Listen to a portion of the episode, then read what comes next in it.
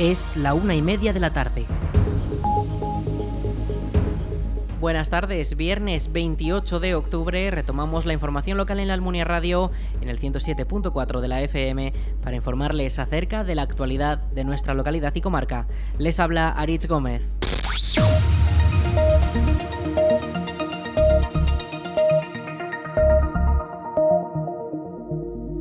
Este jueves visitó la Almunia la portavoz adjunta en las Cortes de Aragón, vicesecretaria de Política Autonómica del PP Aragón y coordinadora del programa Estamos en el Territorio, Marián Orós.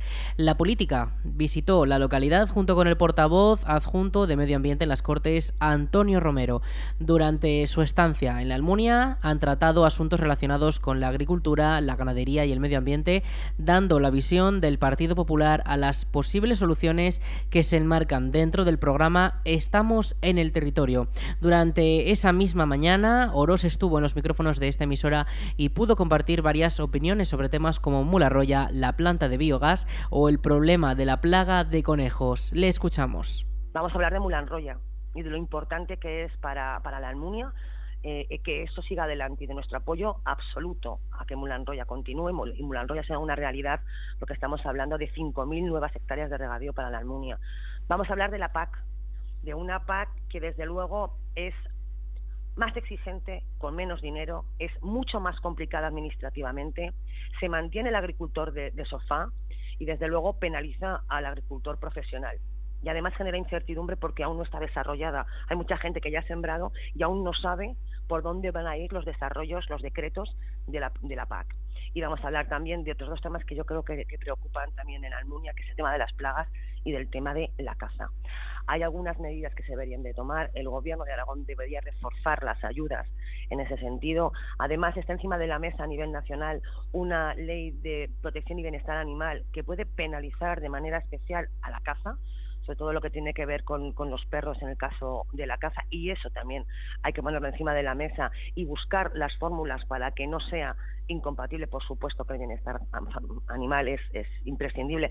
Yo creo que todos los proyectos que vayan al territorio y que puedan tener viabilidad, que además sean, sean eh, de economía circular y sean beneficiosos para el territorio, hay que apostar por ellos. Habría que ver la letra más pequeña, habrá que ver los tiempos, pero desde luego todas las industrias eh, que se planteen en el territorio, en este caso en la Almunia, yo creo que todo aquello que genera riqueza y que pueda ser beneficioso para el territorio, siempre y cuando cumpla pues con toda la parte normativa, con toda la parte legal y además en este caso tenga ese componente medioambiental, son positivos. Por la tarde, a las cinco y media, se reunieron con agricultores, ganaderos y regantes en el Salón de Actos del Palacio de San Juan y posteriormente, a las siete, mantuvieron una reunión con afiliados y simpatizantes de la Almunia y de la comarca de Valdejalón.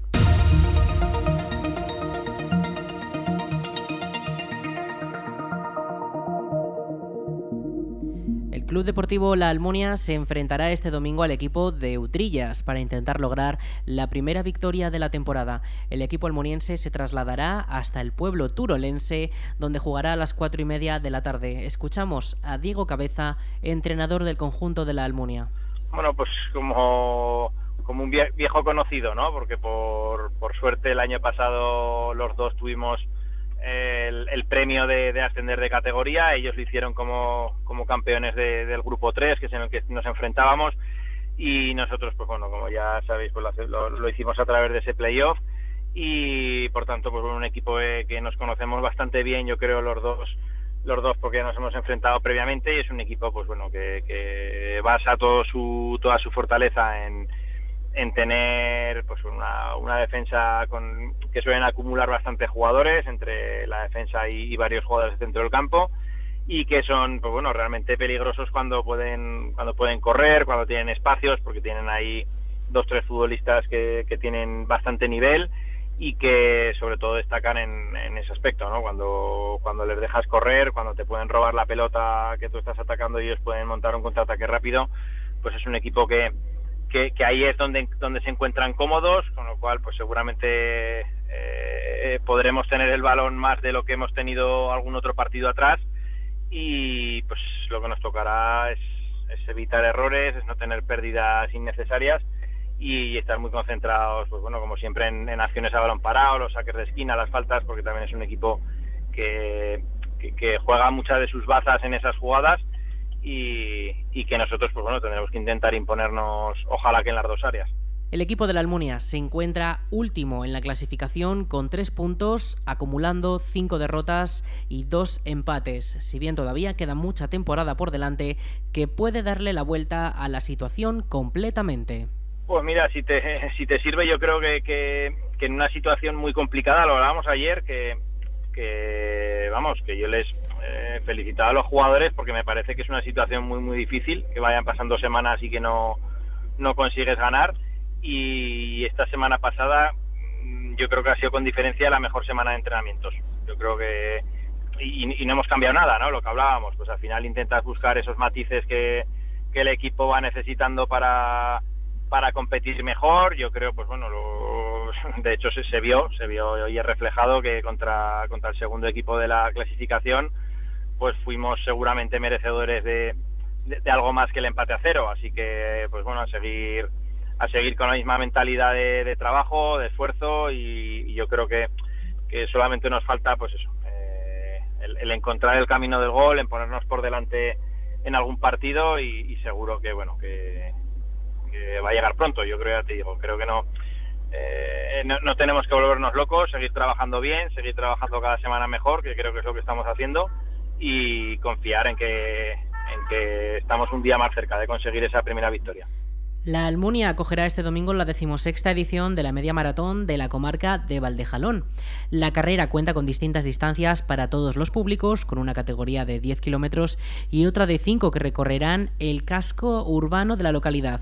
Escuchamos a Luis Leal, técnico de deportes de la comarca de Valdejalón. Pues tenemos una zona urbana y luego tenemos una parte por el camino del medio. ¿no? Al final, eh, los que hacen la 5K es todo zona urbana, los de la 10K llegan hasta una distancia en el camino del medio y los que hacen la media maratón pues dan dos vueltas a este recorrido, alternando zona urbana con zona de, campo, pero evidentemente todo ello por, por zona asfaltada. Eh, para esto, para que la media maratón sea homologada, la Real Federación de Atletismo ha tenido que venir a homologar el circuito y ha tenido que hacer una medición exacta de, de todo el trazado. Sí, bueno, al final ya sabéis que tenemos la categoría absoluta, tanto masculina como femenina, y categorías eh, regionales, eh, en este caso territoriales, como son las de la comarca, ¿no? Bueno, al final lo que buscamos es que haya más premios y que eh, haya más posibilidades dentro de la comarca de tener un, reconocimiento a, a una preparación que conlleva estas pruebas y que lleva un esfuerzo muy grande por parte del deportista. Las inscripciones permanecen cerradas desde el 26 de octubre y hay más de un centenar de personas que disfrutarán del paisaje urbanístico de la Almunia y de sus huertas ya apuntadas para competir.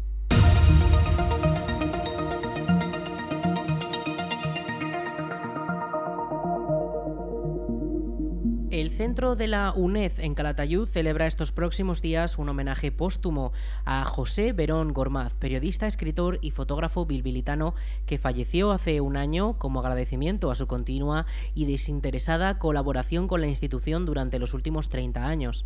Escuchamos a Joaquín Simón, director de la UNED en Calatayud.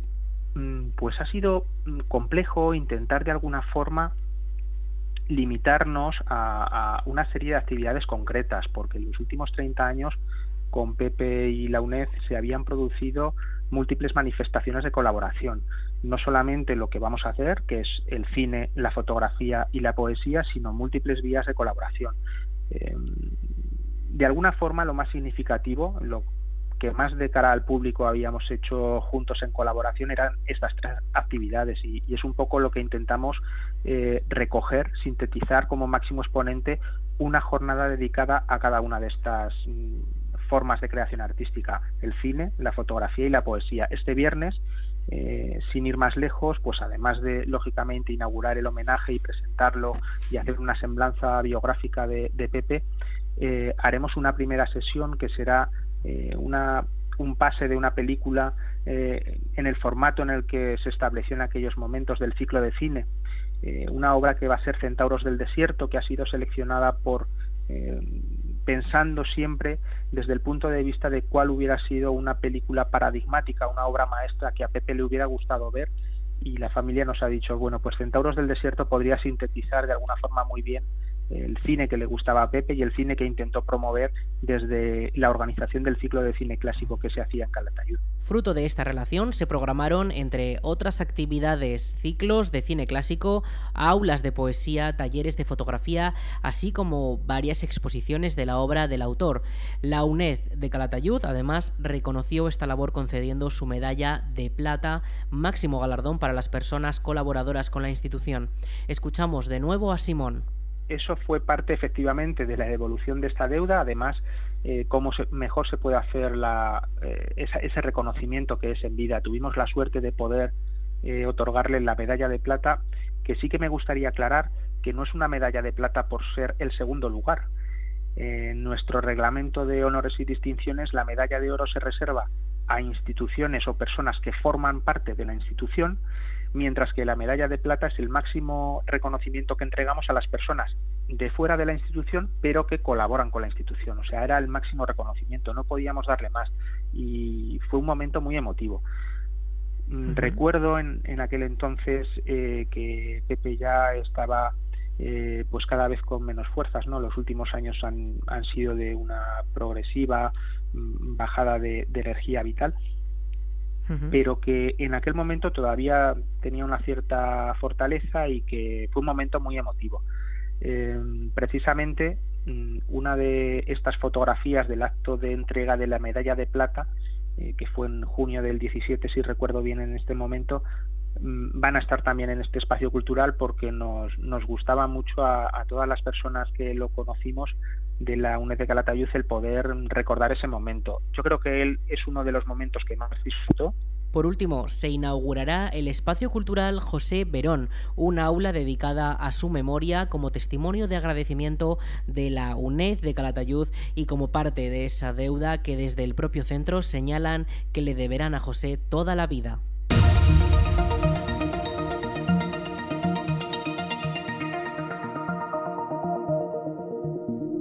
La Almunia recibirá unos 300.000 euros del Gobierno de España para la rehabilitación del edificio para usos polivalentes que principalmente utilizan los temporeros y las ambulancias.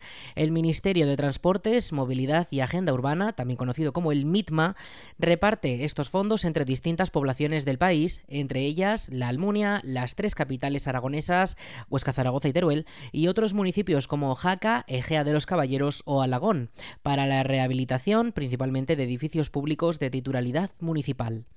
Los municipios de menos de 50.000 habitantes han recibido la adjudicación de 321 proyectos con una ayuda de unos 186 millones de euros y un monto medio de 579.000 euros por subvención. De todos estos municipios, 172 tienen menos de 5.000 habitantes y son los denominados de reto demográfico. El dinero se repartirá de los fondos europeos y las obras deberán estar finalizadas antes del 30 de septiembre de 2024 sin reparos ni observaciones. La Almunia de Doña Godina acogerá una nueva edición del concurso de tapas durante el próximo fin de semana, aprovechando además el puente de Todos los Santos. Las degustaciones podrán probarse en nueve bares distintos del municipio desde este viernes 28 por la tarde hasta el mediodía del martes 1 de noviembre. Escuchamos a Lodia Martínez, concejala de Comercio, Turismo y Juventud del Ayuntamiento de la Almunia. Pues como bien dices, es un evento ya tradicional, llevamos 17 ediciones consecutivas. Bueno, consecutivas no, hubo dos años que por motivos que todo el mundo sabe, pues hubo que, suspenderlo, que anularlo, no se pudo realizar, pero hemos retomado, retomamos ya el año pasado otra vez eh, ese concurso. ¿Qué esperamos de este año? Pues bueno, eso depende también ya de, de los hosteleros, ¿no? Con que nos vayan a sorprender con sus tapas, y, sus cosillas que seguramente tienen ahí ocultas, que aún no sabemos nada. Así que mm, de momento se puedo contar. La meteorología parece que jugará a favor, ya que para estos días nos esperan lluvias y esto permitirá que las terrazas se llenen como en otros años. Escuchamos de nuevo a Lodia. Pero que sí, porque además, como bien has comentado al principio, empieza el 28 viernes por la noche y dura hasta el día 1 al mediodía y tal como está la previsión del tiempo actualmente, pues la verdad es que ayuda a salir a la calle, al estar en una terraza y a tomarnos algo fresquito junto con una de esas maravillosas tapas.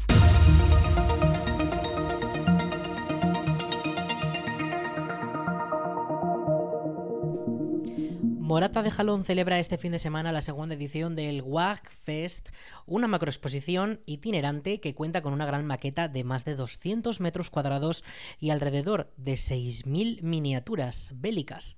Esta exposición ha recorrido distintas ciudades como Valencia, Madrid o Zaragoza desde 2017 e incluye en su propuesta todo tipo de actividades relacionadas con esta afición para acercar al visitante a conocer este apasionante mundo. Durante el evento, los visitantes podrán disfrutar, aparte de la exposición, también de un taller de pintura, una zona de juegos y otra de demostraciones en la que podrán experimentar la afición en su parte más dinámica. El WAG Fest tendrá lugar el fin de semana del 29 y 30 de octubre y será en el pabellón de Morata de Jalón. Y el horario de apertura al público será de 11 de la mañana a 2 de la tarde y de 4 a 8 de la tarde. La Concejalía de Cultura y Participación Ciudadana junto a la Biblioteca Municipal de la Almunia han presentado el programa de actividades con motivo de la Semana de la Biblioteca. Este evento comienza el lunes 24 y finaliza el lunes 31 de octubre y se celebrará en la Biblioteca de la Almunia con entrada libre en todos sus actos hasta completar aforo. Entre las distintas actividades encontramos encuentros con autores como Omar Fonollosa el día 26, Víctor Juan el día 27 y Manuel Julvez el día 28. Cuentacuentos también el día 25, bajo inscripción llamando a la biblioteca, y la presentación del libro El Paseo por la Almunia el día 31.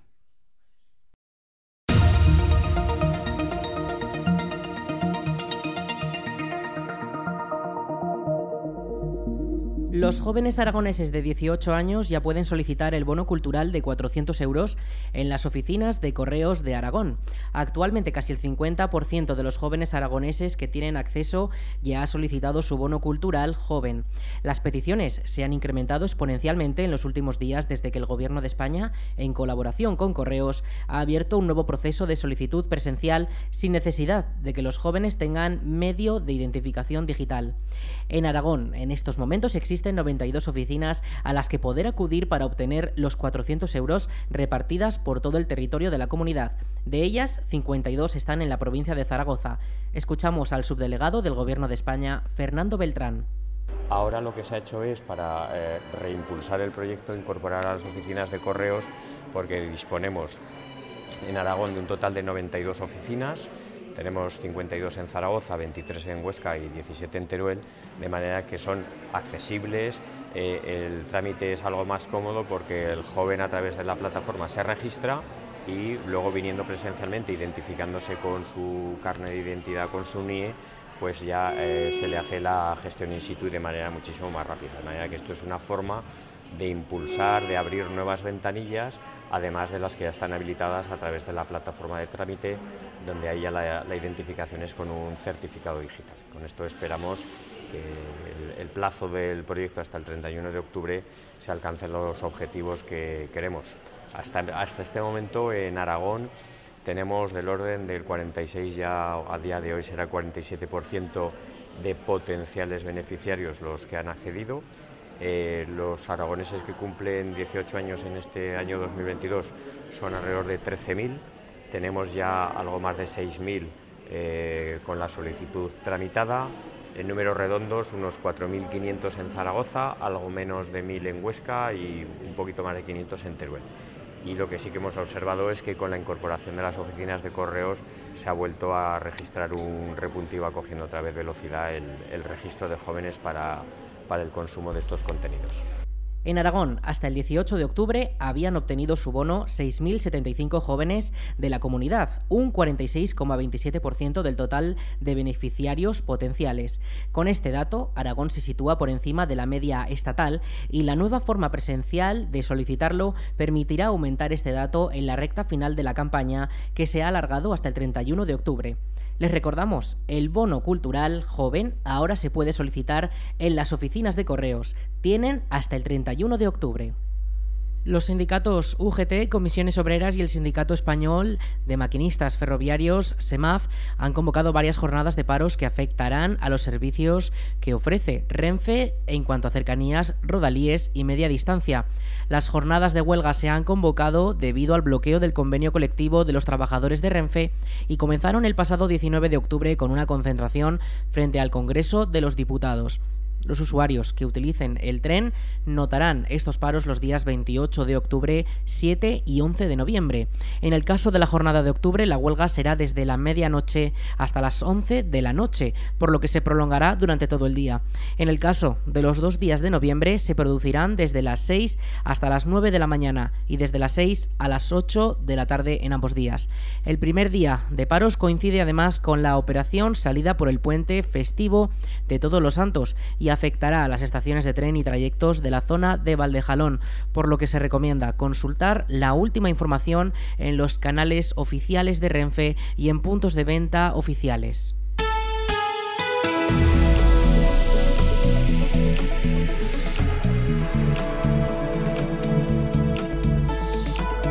En cuanto al tiempo para la jornada de este viernes, temperaturas máximas de 28 grados y esta próxima noche una mínima de 11. No se espera tampoco que sople el viento, eh, si es una ligera brisa. El cielo estará con nubes altas prácticamente como lo tenemos eh, al mediodía y bueno, eh, las temperaturas como les decimos suaves de 22 grados de cara a la tarde para la jornada de este sábado. Si estas últimas jornadas hemos tenido algo de polvo en suspensión, calima, este sábado se espera que por la mañana pueda haber, hacia las horas del amanecer, algo de nieblas que permanecerán durante unas cuantas horas por la mañana, pero que a eso del mediodía ya deberían haber desaparecido. Temperaturas máximas de 25 grados y una mínima de 11 también que se mantiene esa mínima. Eh, los cielos estarán prácticamente despejados, pero hacia la tarde-noche comenzarán a levantarse esas nubes y se quedarán en lo alto de la atmósfera. En cambio, para el domingo, una máxima de 22, bajan las temperaturas y la mínima se mantiene en 11. Este domingo, día 30, sí que tendremos los cielos más cubiertos, con nubes que no dejarán pasar tanto los rayos del sol.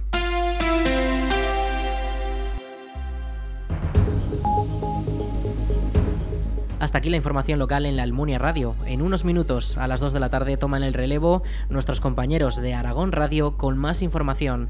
Un saludo en nombre de todo el equipo y de quien les habla, Aritz Gómez. Buenas tardes.